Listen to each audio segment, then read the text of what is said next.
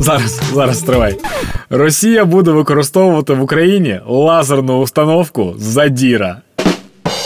Це, це просто пі. Чувак, це така. Це така. Це такий дебілізм, блять. Вони просто всі єбнуті там. Вибачте. А ще бластерну пушку Негодяй і квантову бомбу Хуліган. Коротше, на Росії типу є лазерна зброя, яка може бити на відстань 5 кілометрів. В неї, до речі, вже був знищений креатив, тому вона тепер зветься Задіра. Це просто якась крінжа. Ну, ну тому що ну тому що Задіра це Рогозін у Твіттері зі своїми постами до Ілона Маска.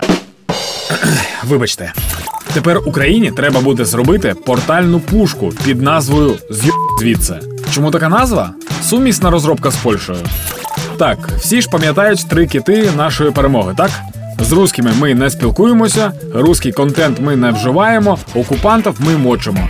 Не можете мочити власноруч, допомагайте це робити нашим воїнам. Все просто. Слава Україні!